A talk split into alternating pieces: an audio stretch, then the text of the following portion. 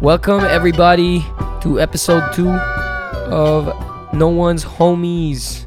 This is Clow. Beside me, I got my man Mark. What's up?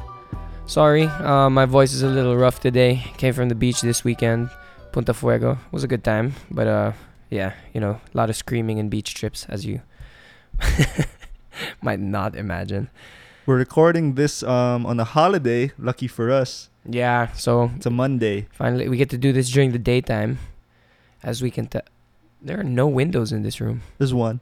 Okay. Uh, hey, we want to thank everybody that listened to episode one. That was really cool.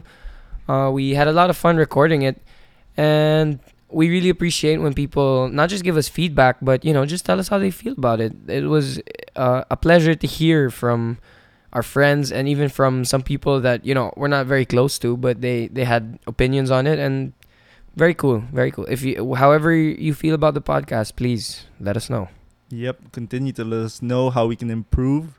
Maybe even if you have topics you think we could are able to cover well, uh, that would be great too. Mm-hmm. So we're gonna change it up today. Uh, we're going to try and move the "What are we consuming?" section to the beginning of the show. So let's see, Mark, what have you been uh, watching, eating, uh, Um, reading? the first thing that I wanted to talk about really was just a quick clip that I saw on YouTube. Uh, there's this new talent show similar to guys like America's America's Got Talent, um, all those types of singing competitions and things like that. It's called The World's Best, and it's hosted by James Corden, who's also the host of the Late Late Show. Oh, okay, Yeah. okay. So the one act that I saw that I really wanted to talk about was this guy.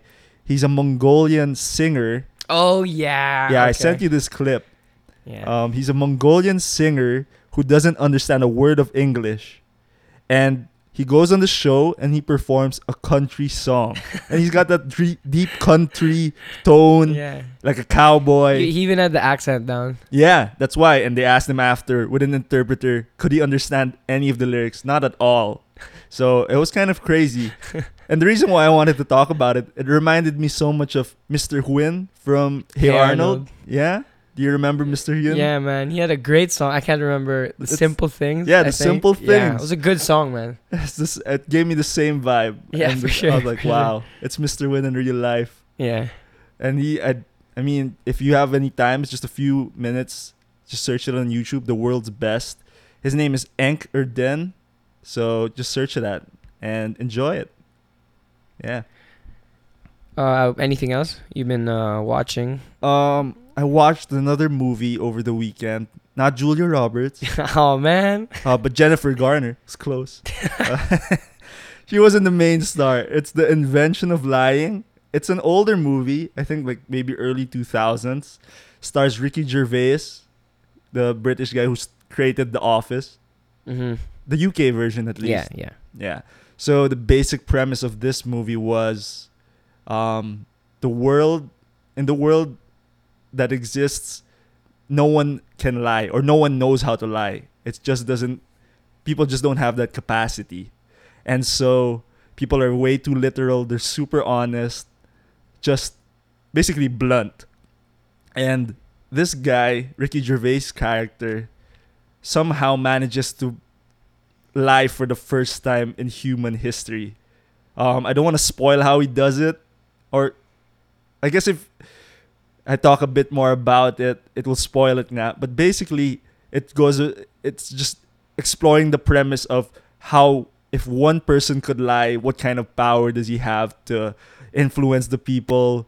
Um, he basically starts his lies go up the ladder from just simple white lies to basically lying about the truths of humanity and people are wondering how does he know all these things? Because they assume he's telling the truth. And he kind of gets caught up in his own world and his own lies because i mean he's dealing with it internally that he doesn't know what he's saying is true or not and he doesn't know what it how it affects people.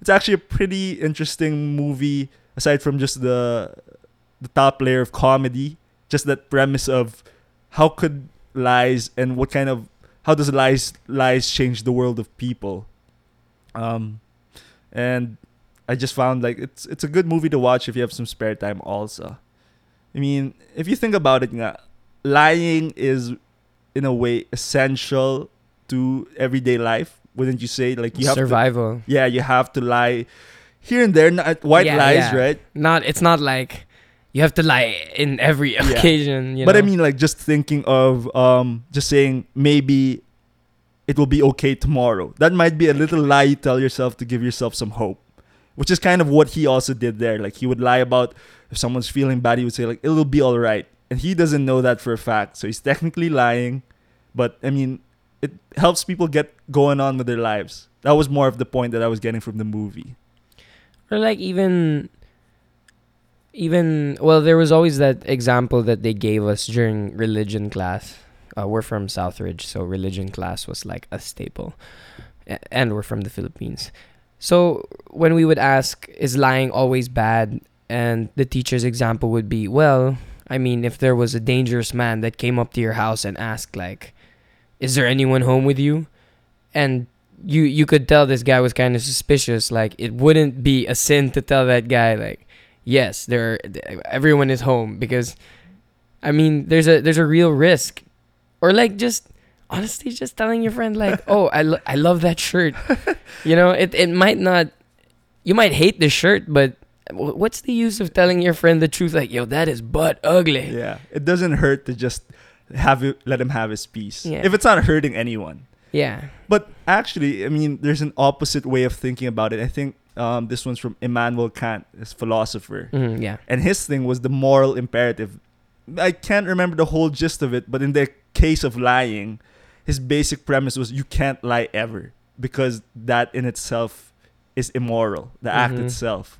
So he said, like your example about if someone's trying to break into your house or something like that, he says you can't lie. You have to be like, no one's home. I don't know about that. What? What? You have to be like what? No one's home. Oh, that's a. I think I would say that. Yeah.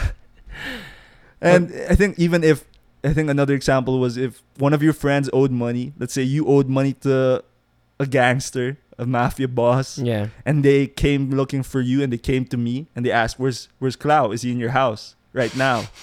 And you I better have, not sell me out. Immanuel Kant says I have to. Don't be a cant. Yeah, don't be a Kant. Don't be a cant. Oh, it's it. I'm just saying, like, yeah. Um, the idea of lying and trying to do what's right. Just watch that movie. Think about it a little bit more. It gives it's a bit of food for thought. Yeah, and it's it's a light comedy. Okay. I, I like Ricky Gervais. yeah, he basically writes his own commandments on some Pizza Hut boxes, and that's how he gets it to the people. Genius.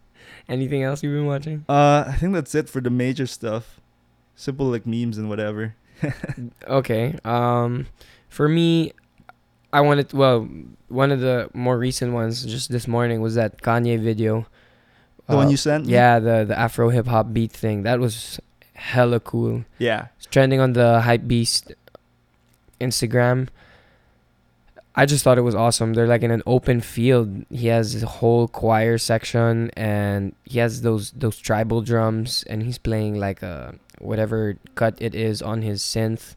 It just sounds really cool. If you if you want to see it, I think I shared it on my story. I'll share it on the No One's Home story. And well, hit, hit us up. Uh, we'll send it over because it's really cool.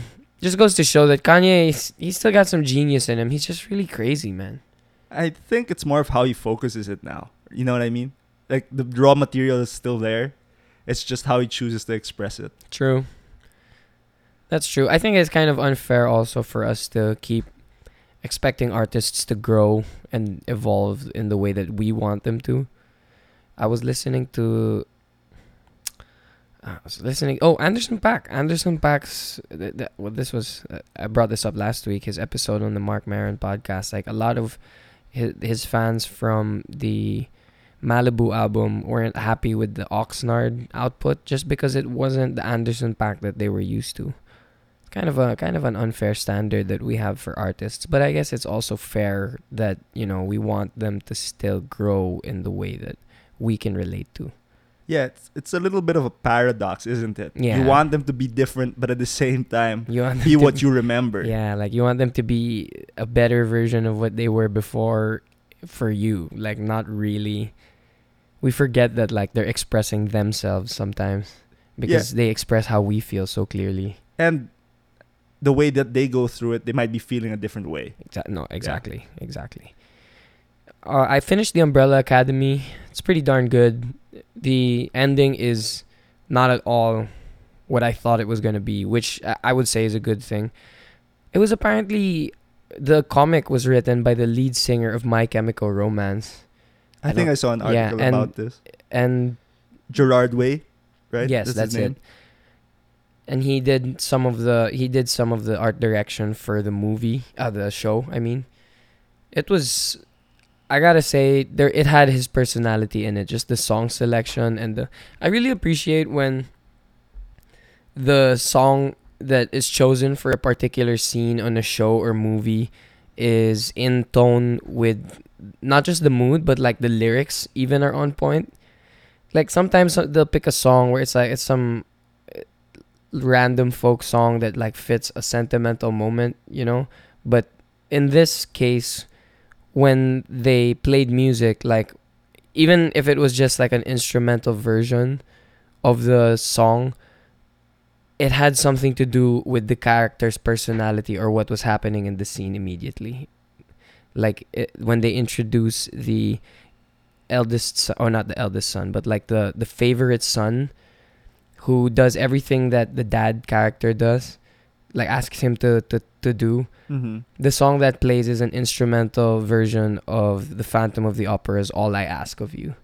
So i was thinking like that's pretty that's like a really subtle detail that they they slipped in there. Or there's a scene where all of the siblings are dancing in separate rooms because they're all like frustrated and they just want to like let something out. So they play that song i think we're alone now. Uh, by who? I can't i think Yeah, I we're alone now na, na, na, na, na, na. Welcome- on a, Yeah, welcome to the music podcast. put it on Shazam. couldn't find the couldn't find the song like you try singing into Shazam. I don't think uh, that ever works. Consuming, I, I I'm just trying to get all of the consumption out of my Yeah, I mean, we consume a lot, but not everything is worth talking about. exactly. right? Like I'm not gonna tell. Oh, I ate in Tajimaya before this. It's like it's not very exciting anymore. But it is good. It is good, and we had Zomato Gold, so knocked a bit off that final bill. You know. this Zomato gold phenomenon is so funny to me just because I don't use it at all. I have not even Uh-huh. Googled it once. I just know people get deals and that everyone has it, but they pay for it or something like yeah, that. yeah. And, and people eat out more because of it. And I was just like, wow, it's made of gold isn't. Um, I think there's others like Eatigo or whatever. Is it really that good? Like great? The the service? I think they just pick the right restaurants to that that grant the service. I don't think it's. I mean, like, because with like draft, you get buy one take one beers at like 500 ml. That is not bad. They used to do that on a few of their like the brands, certain brands. Mm-hmm. That's why I don't know if it's even um a deal that didn't exist before. It's just now it's on an app that everyone's on. Yeah, and now it's it's something you. But at least like with the Zomato one, you can pick any beer. It's not restricted to like a Polaner. I think they did it for Polaner. That uh, Yeah, I think you're yeah. right. So it ah so it's it's not such a limited kind of promo. No, and and most of the most of the time the deal is like we'll we'll cut out the most expensive thing you ordered, and like Ah. yeah, it's Okay, okay. it's I- pretty dope, man. yeah. It's usually the opposite, like the cheapest thing, or it's the thing Yeah, no I know. orders. It's like wow, you're really gonna lowball me. yeah. Let me. I'll check out this Zomato Gold, hmm and then well, you can you can treat me out, dude. Yeah, Use sure. I owe you Gold. that. I owe you that much. There we have it, folks. It's a date. it's a date. Mark and I have set a date. I Um, think I think that's all I have for consuming. Oh, I did finish also Dragon Prince. Um, oh, okay. It gets better and better. I think it's still building on season one. I don't know if the pace is as good as I like it. Maybe it's because it's nine episodes. Yeah, so they kind of fast tracked it. A Yeah. Bit. That Netflix format, I'm debating whether I like it or not. I think it depends. I think if it's like a 50 minute episode show, I don't mind the 9 episode format because I can't spend like 10 more than 10 hours on a Mhm. single thing, but oh, that sounded bad. But anyway, like I think for a 20 minute thing, maybe they could move it to like 15. I wouldn't even mind. Yeah, I think. You know, it doesn't need to be 20, but like just give me a bit more 12 even. Jeez. Actually, I think that's the point, nga pala. I just realized it is a 20 minute show, so it goes by so fast. Uh-huh. I didn't feel that way about the other series, which are more 40 minute to an hour. Yeah, uh, which is more common on Netflix, I think. Yeah, I don't know where they came up with the nine episode format. It's like that Kanye seven song album format. They're cutting everything down for quicker bites. Yeah, but I mean the seven song format, it it still works to an extent. How many songs were in uh, Childish Gambino's? Re- uh, what was the album? Uh, Awaken Awaken, My My, Love. I think it's Yeah. like 13 or to 15. Songs? No way, dude. I'll check it now. Yeah, no way. I'm pretty sure it was like five or seven. No, no, no. What? Thirteen songs? Yeah, th- or 11. Somewhere there. Shit, this is taking a while. Oh, 11. You're right. You're right. My bad. That's a sweet spot. Yeah, sure. 12. I think 12 tracks is like that's Mm-hmm. that's like the standard. This long 15 track, 16 track albums, I think, are a little bit. Oh wait, dated. wait, wait, wait. Sorry. Consuming. We we're including music here, right? I think I've, I'm listening to something new. Yeah. I'm listening to. Oh well, not new, but I've been on uh I've been on uh people under the stairs, and Dicta License. Dicta License is an old rap rock band here in the Philippines. I think they've been broken up about 15 years. Uh, a friend of mine recommended them again. I, I, we used to actually listen to them in high school, but I mean it was not I didn't. really not by we I mean like general circle of friends All right. but I I didn't actually know who they were. They kind of just sounded like you know Kjwan or just your average like Filipino rock band. But mm-hmm. I I revisited it now and good stuff, man. I gotta say they have that whole Rage Against the Machine thing going on, like and it's like a heavy guitar and like sort of melodic chorus. But then when they go into their raps, it's like that choppy, In your face. angry, in your face style. Yeah, I just, but it's not I- new music. No, not at all. Not at all. No, they're like a 2000s band. Mm-hmm. That people under stairs. You sent me one song. They're an Uh, old group actually. I was I was underwhelmed. I think it's because that's more of my own taste of rap. Like I, I that's the kind of rap that I want to do where it's like continuous flow, simple beat. Um yeah, especially the, their song Acid Raindrops like for me it was like if I felt kind of bad hearing it cuz I was like, "Damn, I thought that was the kind of song I was going to make." And now that they've made it, I don't want to make that song. Yeah. So I think that's it for music.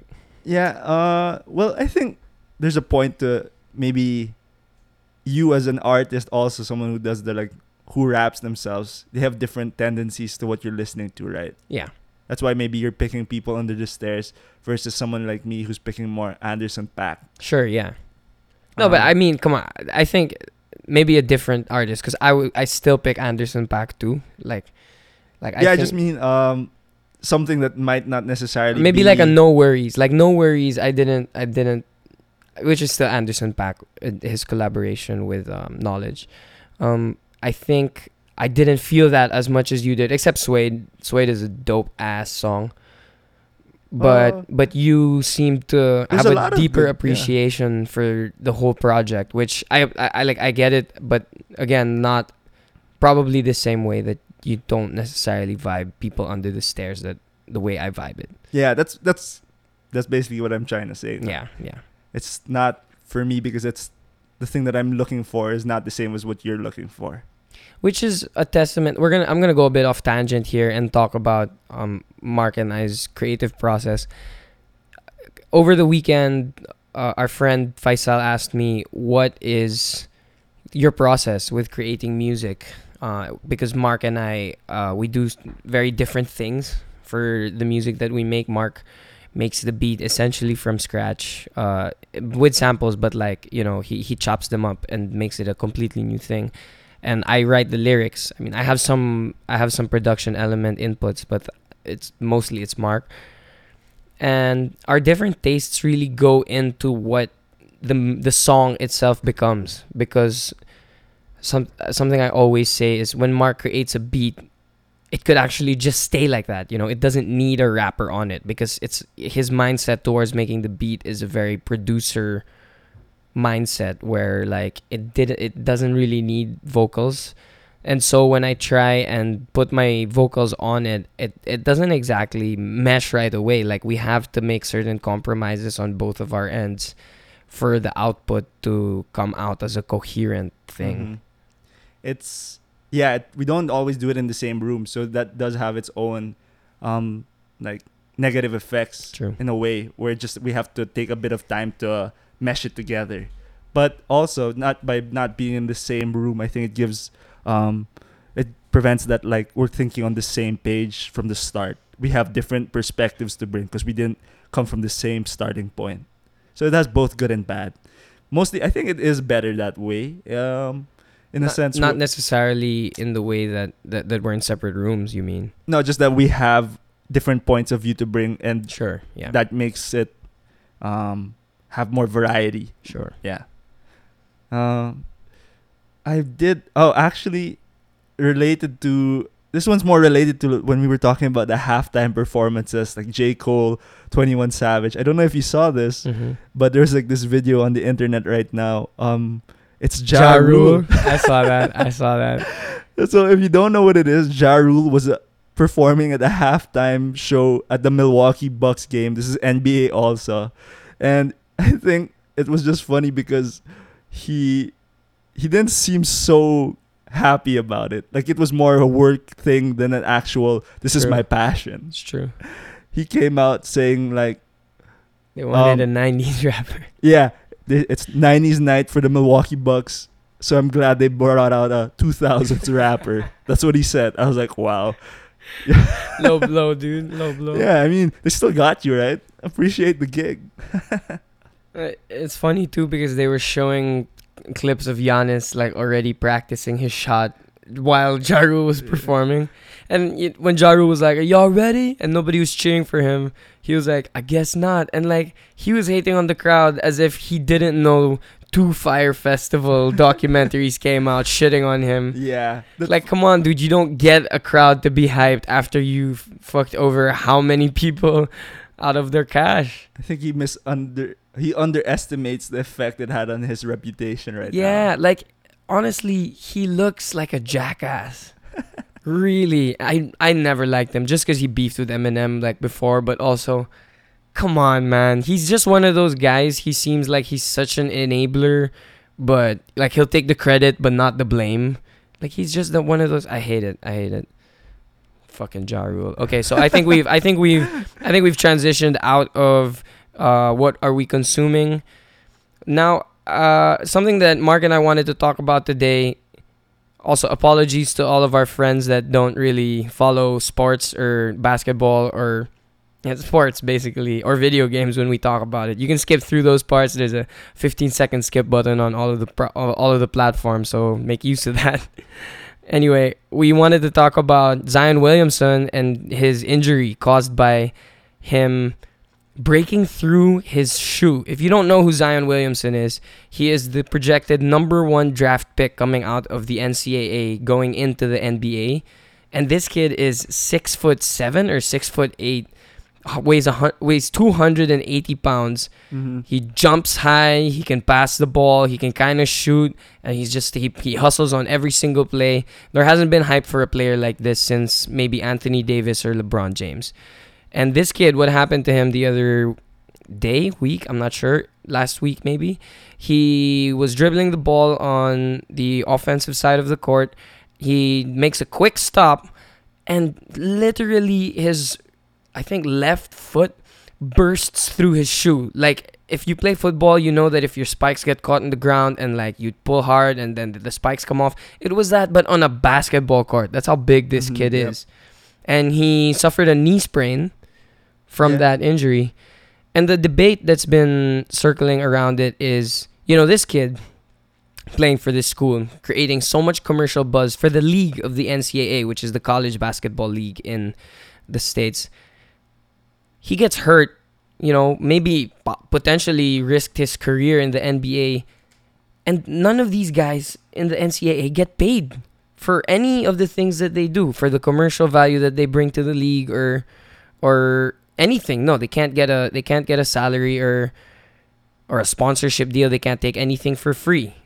And so we, we wanted to talk about that. What are your thoughts about this? Uh, well, actually, just before we get into that, the reason why it's such a big deal is because uh, the game was a rivalry game. Also, it was Duke, which Zion plays for, and they played against um, North Carolina. That's where M- Michael Jordan came from, and um, this rivalry is a big one in terms of the NCAA.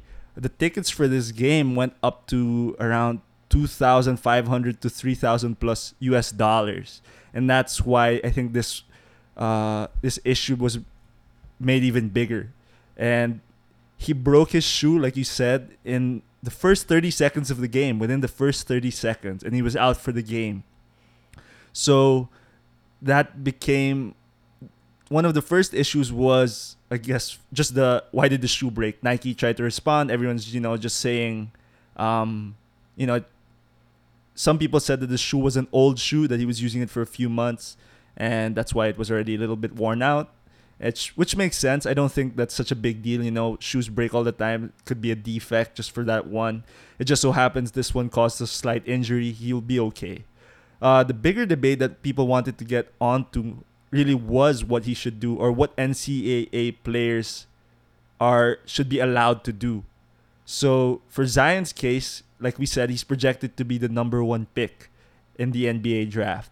And that means that there's a lot of money at stake in terms of his health. Him being injured like this, if he gets a serious injury that affects how he could get drafted and how much money he might make in the NBA. So people are saying it's not right for these players in the NCAA to not be paid anything because they're also putting out a, ter- a certain risk by putting their bodies out there, right? You know what I mean?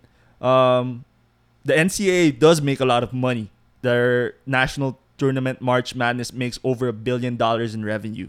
So it's not small dollars that everyone else in this organization is making from the yeah, the NCAA to the schools to the coaches, all of them get a piece of the pie. And the ones who do the most, the players, apparently don't get anything aside from a scholarship and all the benefits that the, that comes with that in terms of school. Education. Yeah, that's what they keep saying. It's, I mean, the the main point that they raise is um, that amateur status. College sports is supposed to be pure love of the game, amateur.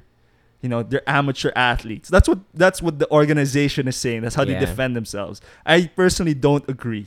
Same. Yeah. If you think about it, how can it it's a little bit hypocritical for the organization to say we're it's an amateur sport when everyone else is making money. True. I've heard this from mostly other NBA players now about what their thoughts are. Usually the players think on th- are on the side of getting paid, which makes sense because they're the ones who went through this. And the ones on the other side are the analysts and everyone the um, sports writers. Some of them also have a agree a bit, but mostly they're also like, yeah, I want to preserve the sport. And I don't know, it feels like I, I don't know if. I'm sorry. Uh, fin- you can. Finish. yeah i just i'm just saying i don't know how like the, the different perspectives you know i understand where both are coming from but eh, it's kind of unfair to put your impose it on players who have like they're the ones who are still doing the actual sport and you're saying this is how we want the sport to be done I know. Like, I don't see how not paying the players preserves the essence of basketball. yeah You know what I mean? Like, I, I, I can kind of see where the point is, but it's not a strong enough argument for me to be like, yes, that should be a rule. You know, I was asking my sister about it a while ago. She played college basketball here, if for Ateneo here in, uh, well, that's where we went to college, and she gave me a few examples. There was this NC because apparently, uh, different states have different rules about um, if you join the national team of the of the USA mm-hmm. and you're an NCAA player, some different states, different colleges have rules about compensation. So Mhm. like some schools allow you to get paid by the national team, okay. but some colleges don't. mm-hmm. And there was this one player, she didn't know about the regional rule. uh, she took a payment from the national team, and then they told her that's illegal. You're gonna have to be suspended. She said, "Oh no, okay, I'll just return the cash." So she returns it. They they still suspended her. It's like, I mean, come on, she she she just, she followed it. She gave it back. Like she didn't keep it. It's it's ridiculous. Yeah. It's ridiculous. And LeBron, apparently, the reason he went straight from high school is because he was offered a Nike deal and he couldn't take it if he, Yeah, or he- yeah, or like he got suspended or something for taking it before his his uh his freshman year. So he he just bounced. Yeah, I mean, there's there's a lot of elements to it. I'm not sure what the, all the NCAA rules are. I'm not too familiar with that. Mhm. But there are those examples, like the one you mentioned, um, where uh, you can't get a shoe deal because I think the the shoemakers like Nike and Adidas they signed the exclusivity with the schools. schools, yeah. So the schools are the ones getting paid, and they make the athletes wear the shoes. Exactly. And look what happened to Zion. Yeah, I mean, uh, also I think, uh, I just watched it earlier again today. It's John Oliver. You know, if you know that yes, show. yeah. Uh, yesterday tonight. no, last week tonight. Last week tonight. Yeah. Yeah. Um, Past did, tense yeah, tonight. he did a piece on the NCAA specifically, basically Yeah, this I saw issue. that. That was like last year. Yeah, no, three years ago. Oh. Yeah, but it's basically the same thing. So there are those cases where an athlete gets um, paid or gets just some certain benefit financially just from being known, I guess, right? And the NCAA cracks down hard on that. Which like you said, it just doesn't it's it's kind of a ridiculous point because I get that you don't want them to be paid maybe contracts and salaries, but like these small things which are just helping them get through life are, are not affecting the amateurism of their sport. It's not affecting the spirit of the game. I think that's what I would think. And I don't think anyone has even really defined what's so special about being amateurs anyway. And you know, one could argue that paying these kids early. I mean, yes, there's the there's the risk of them, you know, being financially irresponsible. But you could also argue that it teaches them a level of professionalism, like learning to Mhm. play for value, like being able to see clear value in their in their output as as players through getting paid or getting sponsored or becoming, you know, it's just I just feel like you're preventing them the chance to grow and to really own what they do. I just I don't know. I just think it's ridiculous that they're not getting paid and they're putting their bodies on the line basically every day in training and in the games and and what they're just supposed to th- yes they get they get exposure they get they get a free education but also how much are they learning in their one year in college Yeah. right Uh, that's I think that that does exist. Yeah, you're right about that stuff. But even more than that, I think let's just say that's the case for a Zion type player who's surely going to make it to the NBA. Mhm, mhm. I also read this article, I think it was from The Guardian, that talks more about the other people on the team, the other guys who are going to stay in college for four years, maybe play pro basketball, not in the NBA level, Mhm, or like just Europe or graduate. Yeah. So these guys, they're, in terms of their exposure and the money making um, value that they have, their peak is in college True. with Zion. oh there that's an even better point Yeah, Zion's teammates are worth more now than they would be after college, even if they're both all good players. Mhm, But the exposure they're getting right now is worth more, and they're not gonna get paid for that. mhm. So, in the the case of Zion, I could be more forgiving because he's just using it as a platform for the NBA. So it's a give and take. But for these other players, they're basically giving up their talent at the peak of their lives, and they're not gonna get paid anything for it, right? yeah So that makes it even more ridiculous. I don't know how it's gonna work, how you're gonna pay them. That scheme is gonna be complicated, but I think you shutting the door on that conversation is it just shows that you're. It shows greed. It kind of does show. Greed. It kind of does actually kind of looks dirty Yeah. you know Uh, well that's that's about all i have to say about that no. Well, well, the last the last thing I just wanted to say, I think there were some other points that people brought up. Charles Barkley brought this brought this up on Inside the NBA. He just tries to say also aside from all these money talk, these kids also just want to play basketball, which is made more complicated by the fact that it's also business. So kids want to play basketball, they have to think about the business aspect of it also. But at the same time, their choices are limited. I don't think that's fair, right? Um, I think the main point I want to see or I want to say is kids like Zion should be given more ability to decide for themselves how they want to go about their basketball journey. If they go to college, can they find a way to get paid mm-hmm. instead of just being said, "No, you can't do this. You're playing Yeah. by our rules." Okay. So I think that would make basketball just a bit a better organization from high school onwards to the NBA. I think I think that would help. I find it hilarious because Mark and I are we're pretty passionate about when we talk about basketball, you know. And the thing is, neither of us played basketball, I did a little bit, like you know. but I mean, like we weren't on the varsity. Like no, no. Mark played tennis and I played football, so Yeah, now I played tennis. yeah. played so don't football. don't, don't get us wrong. We're not exactly basketball experts, but we do have strong opinions Yeah. on these things. True. We watch a lot of basketball, play a lot of NBA 2K. This is true. Yeah. Uh, and it, I think it goes beyond basketball. In fairness, also. True. Yeah, right? it's organizational. Yeah. I'd say like just having a culture of of fair compensation. yeah. These these these topics, the sports topics that I want to cover, t- especially in this episode, I think it goes beyond sports. Right. We're just trying to think about sports as a vehicle for us um, living Yeah. and what how we're supposed to act in in society. Mm-hmm. Sure. Uh, the other, well, another sports like political issue that I wanted to talk about first was, uh, I don't know if you're familiar with this. I don't think most people would be, but there's this issue with the organization that uh, heads that governs running and athletics, IAAF. Okay. So they're trying to implement now some rules regarding. I think this is on the women's side mostly in running. Um, guidelines on like testosterone limits. Oh, that's what that was on the notes. Okay, I wasn't sure what that Yeah. was. So basically, they're trying to limit the level of testosterone you can have to compete.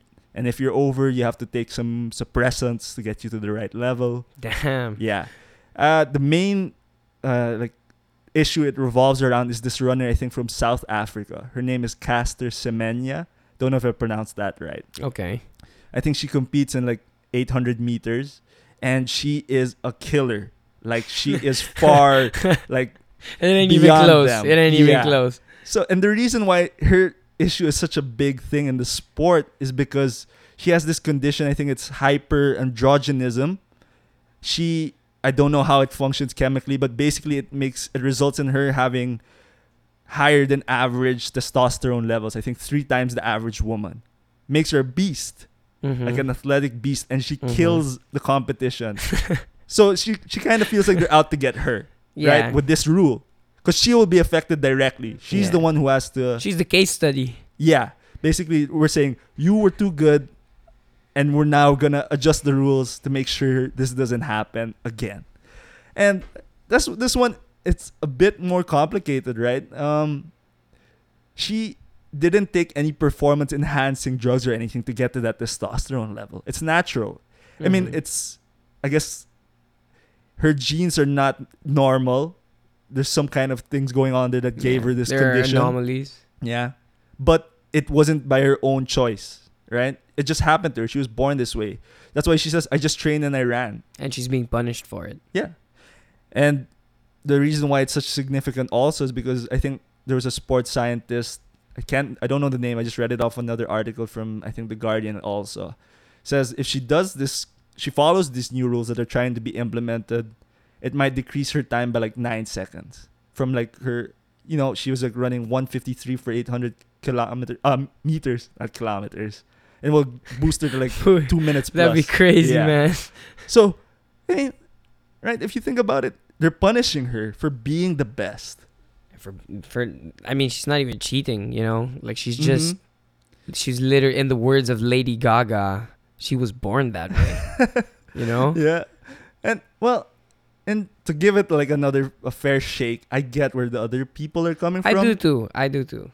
They just want to understand how can we govern this sport well hmm and protect it from other issues that might come out of this. Maybe they should have testosterone classes. What do you, You, know, you know how like there are weight classes in in boxing and MMA. so you're supposed to boost yours to match? no, or like you know, if you happen to be of a certain testosterone level, like you got, you can Ah. only compete against other people. Interesting. Yeah. Okay, yeah, here's my- Like um, Never thought about an, an argument that uh, Joe Rogan likes to bring up about women's MMA is there are some transgender women that join. They identify Mhm. as women and they've had uh, genetic surgery, but they they didn't have every single aspect of their genetic code altered, so they still have those X Mhm. chromosomes or whichever Y, one the. Y, yeah. whichever one makes them male, or, or made them male when they were identified as such. Like they fuck people up, man. They Do you Wait. know what? I, I don't know anyone. You have a name? Uh, can I can't. out. I can't. I can't give you a direct example right now, but I, I've I've just seen the videos that he shares on his Mhm. Instagram. You can backlog and find it there. And these girls are fucking people up, and I get it. That's kind of unfair, but that was also not. You know, they weren't born with. It wasn't in the sense that like they were born hyper androgynous Yeah. there's I- still a bit more of an argument on that type of on that like on that case as compared to like this girl just Mhm. she she was just born with a certain level of testosterone i don't know if that if it's fair that they should you know it feels like it it's like if they if they told like jon jones like you have to cut off your wrists because they're too long like he was just born that way we're we're just doing this to make it e- easier for the other competition to catch Yeah. up like Mhm. Why not just let her be the the new the new bar for whatever and then people have to get past that or some shit Uh, yeah, I, I think, like you said, Jon Jones, maybe even like LeBron, Giannis. yeah these guys are it's like, freaks. oh, you guys gotta stop eating so much protein so you can't. No one's telling them to not be tall, fast, and powerful, exactly and run a basketball court in like four fucking steps. Yeah, Crazy. exactly like But Giannis, you're required to take six steps before shooting Yeah, like or you have to, you know, cut your knee knee off or some shit to give people a chance. That's, I mean, these issues come out more in women's sports. To be fair, yeah sure But it's it's also kind of weird, isn't it? Right? Like Yeah. for a male sport, they don't give you a limit on how um, good you can be physically, skillfully, and then in women's sport, as soon as you're like, oh, she's a bit too, you know, she looks a bit different. She has different genetics. We might have to tone it down. yeah Weird, right? Especially, well, I get it if it's artificially done, like you said, the MMA fighters. yeah or or the argument for like Pistorius where like he has no legs to get tired during the race like it's I not an argument. He wasn't that he competed in the real Olympics and Yeah. he wasn't that fast. Oh, it wasn't there like a there was there wasn't like an argument that like he shouldn't be allowed to compete just because he has no legs to to feel tired. I never, I never heard of that. I might have made that up. Apology. Retract that last Yeah. statement, Governor. I don't think that argument was, m- or it's not popular because he wasn't. Because he good. lost. Like Yeah. he did, he's like, like, oh, the guy with no legs got owned in the Olympics. Really? just let him run, yo. It's so fun. it's a good look. I feel bad about laughing at this, but also not because Pistorius like he killed his wife, right? Yeah, So she's fucking psycho. yeah. I don't know. I can't remember how it happened, but he did. yeah, fucking psycho. Shit. Anyway, that's an that's an interesting uh, thing. I was wondering what that was when I was reading over the show Yeah, notes. I- I was no, I like, "What read is it, this? Is this related to Zion?" It's been an issue for a while because she really is just way If above the rest. if we find out that she's juicing, I'm gonna be disappointed in this entire like Yeah. yeah or she's just a, a guy in a wig. yeah. Like, Oh, oh, with a cut. whoa, it's like reverse Mulan. You just walk in the like the locker room. It's like, so shit. Oh my You god, cut. that's horrible. That's horrible. Yeah, no, I, I, I don't know what the result is yet. I think they're still like fighting it out in the courts. I hope that she wins. Me also. I hope she wins. That seems a little unfair to me. I think there would be a better way to approach that. Um, like if it's artificially done or like the transgender issue, Mhm, mhm. which the next story we have is more related to. But for you're biologically just gifted through whatever anomaly it is, how can they punish you for that? yeah, Right? You want to see the best of the sport? This is her, right? yeah. She didn't cheat. She didn't. She was born Yeah. and she and she she nurtured it and she trained. You know. Yeah. I don't blame you for being able to rap better than me. That That- might be genetics. it might be. I might just be like a talkative, loud, obnoxious person too. No, I mumble too, so it's, it's, like, it's a problem. I don't I don't say you gotta mumble with me. Yeah. I'll beat like, hey, you. better, uh, Clau. We're gonna have to tone down the raps a bit just to make it seem like equal. Anyway, um, I think uh, last one on the sports thing you have here. It says transgender transgenders playing in women's sports. uh yeah, this one is a tennis related story. Um just bouncing off your MMA one. So there this tennis legend Martina Navratilova, I don't know if you know her, she's one of the No, I'm not familiar. tennis greats. She's a female and she's also gay, which um is She's a a she's a gay woman or a transgender. gay woman. Okay. Yeah, biological woman. Okay. She is gay and she's one of the like the best ever in history. Okay. Oh, Um never mind. Carry on. yeah. She basically came out on Twitter I think and commented that she thought that transgender women, basically males who I now identify as women and want to play in the women's tennis uh organization are cheating. That's Oh, her very related to what we were talking yeah, about. Yeah, she she said it wouldn't be fair if someone, you know, just started I, to identify as a woman and is physically superior, competes in the women um organization, the circuit, and then just makes money and then can transition back. I'll I'll touch on that later. That she she put in her argument like they could just go back to being male when they're That's done. that part Yeah. seems a little bit Yeah, ignorant. that's a bit weird.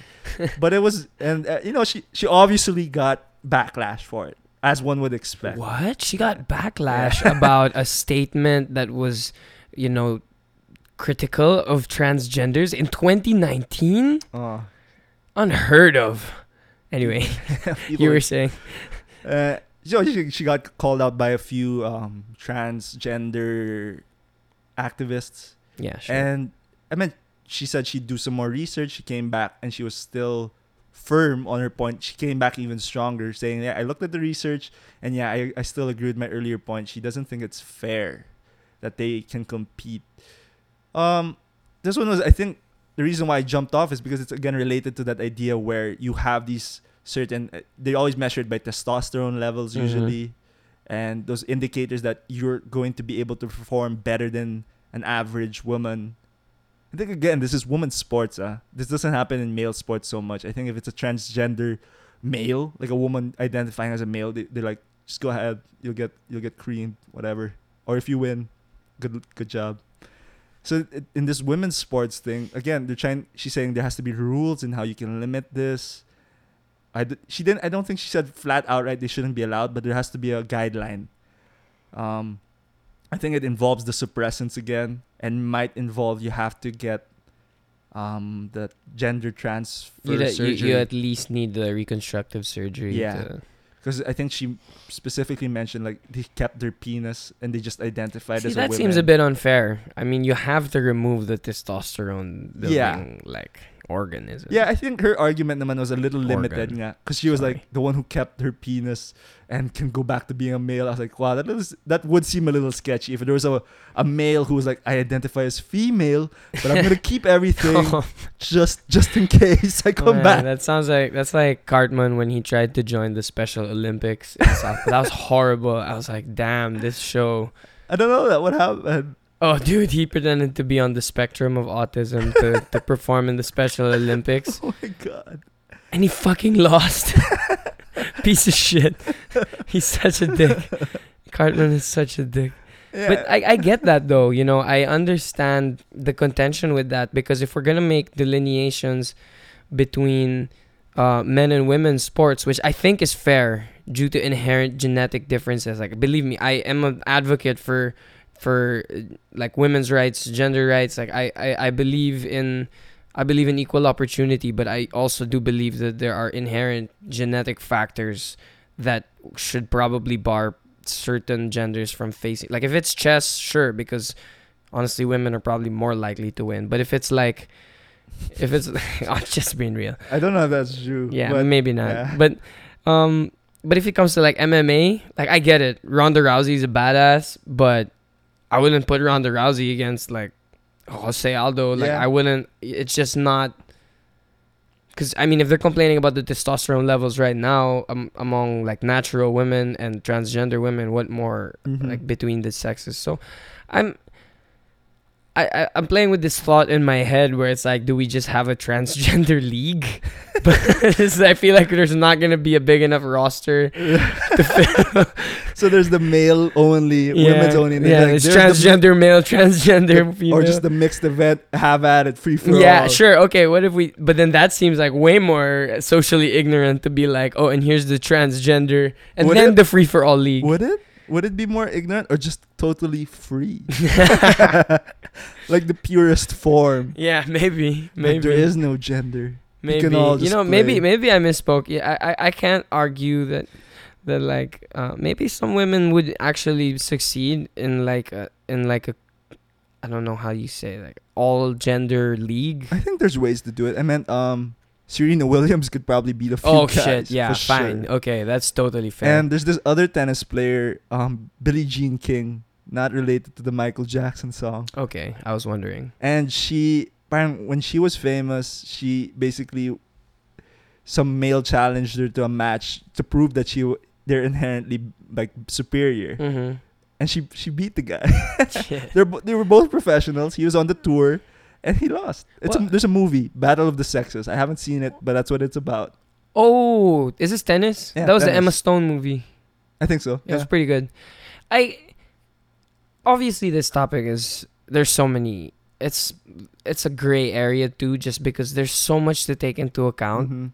I I just think right now what's presented in front of me says like let's let's keep it separate first, and I think it's totally fair the argument of um finding a regulation for transgenders just because I think the misconception is that by finding a regulation for transgenders in sports is in some way discriminatory. I think in ways finding regulations for it is more inclusive because you're making an accommodation that's fair for everybody still. You know? Oh, you're yeah, you're okay. trying to you're trying to make them like integrate them into the system. Nobody's saying they shouldn't be allowed to play the sport at all. Mhm. Like no one's saying trans transgenders have no place in sports. Like or I mean people are saying that, but like that's not what the arguments being presented in our conversation now are. Yeah. It's more of we need to find a fair way to do this because there are some factors that kind of make this unfair, which is that's outside of the spirit of sportsmanship. the spirit of sportsmanship. I think it does come down to that question, right? Like how what is sport supposed to represent? And that's how maybe you can navigate that question. If it's supposed to be like natural, then yeah, you'd have to find a way to like limit these Mhm. things and maybe in that sense you could even argue that transgenders might not be allowed, right? If it's supposed to Mhm. be natural, biological, um, like ability. But if it's just supposed to be about, let's just say, like a more philosophical value of like representing the best of your and of certain and of competitiveness. yeah certain virtues, certain values, Mhm. then maybe a transgender can help represent the women that way, right? I mean, Yeah, it could yeah. happen, yeah. but I don't know what the answer to that question is, right? What's sports I supposed don't to think be? I don't think we can really figure that out right now. Mostly because we don't know every all, all of the scientific factors that are in play, and I th- I I honestly don't know what. Because then we we'd have to go also into like a larger conversation of just transgender Yeah, gender- in, gender yeah, studies. in- which Mhm. is like I mean I took a few subjects, but I am no expert. like yes, I took a, a women's empower like a women's rights class or like a feminism class, and I just wanted to see what the hullabaloo was about, and I, I, I got the gist, and I, I, I still think that there's so much that has to be understood. it, it's at that weird intersection of sports being such a physical, biological, like primal exercise, Mhm. and how gender is so much more about like, um, like an imagined, subjective concept. Mhm. Like how do you make those things work together because they don't operate in the same like laws, right? yeah. Right.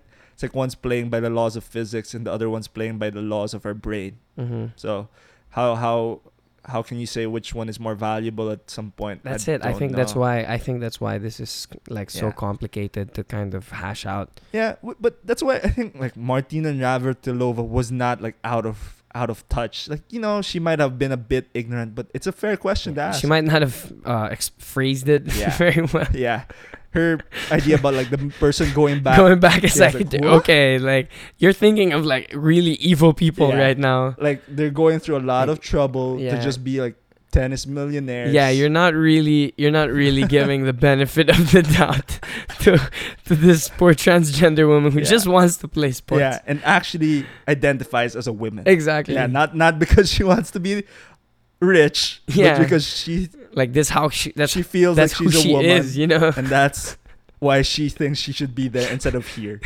not because it was some. I think they have to of. like be forced to sign a form. It's like I will not turn back after winning the championship. Well, maybe that's because it's like that's where the surgery part comes in, right? That I think is fair. Can you- I think it, it's fair that they have to at least The have gender assignment surgery. Yeah, there has to be at least like a, a statute of limitation where you can't have like a testosterone building organ anymore in your body if you're gonna play in the women's league. Yeah. That's like the bare minimum, I think. I think that's what's going around now. I are I think some of them have relaxed it to more of just the testosterone levels. Mhm. Well, oh, and uh, if any of you have thoughts about this, please hit us up. Uh, send us a message. We'd love to hear from you. We Yeah. we just we, we want to hear more parts of the conversation. Discourse is very important to us. Yeah, I think this one is particularly like interesting. Yeah. Just Yeah, we've been on this longer than I thought we would, and I'm more engaged than I thought I would be uh, with this particular point. it's on the well, it's on the forefront of sports, right? It's on the That's foref- such It's on the forefront of social discourse right now. Yeah, fair. Genders and everything like Mhm, that. mhm. hmm So anyway, I think that's all we have right now. Yeah, I don't want to keep you here too long. I think we're we've been on it for what an hour. Been about an hour, Uh, that sounds an hour and good. ten minutes. Yeah. Uh, thank you again for listening. You can find us on any platform that you have your podcasts on or that you listen Most to of them. podca- Yeah, most of them. Uh, mainly, I guess you can listen to us on Spotify or Apple Podcasts If, If- you're not already, if you're not already. if you're hearing this, you're on one of them. yeah. Uh, so this is No One's Homies. Again, this is Clau. This is Mark. Thank you for listening, everybody. Peace.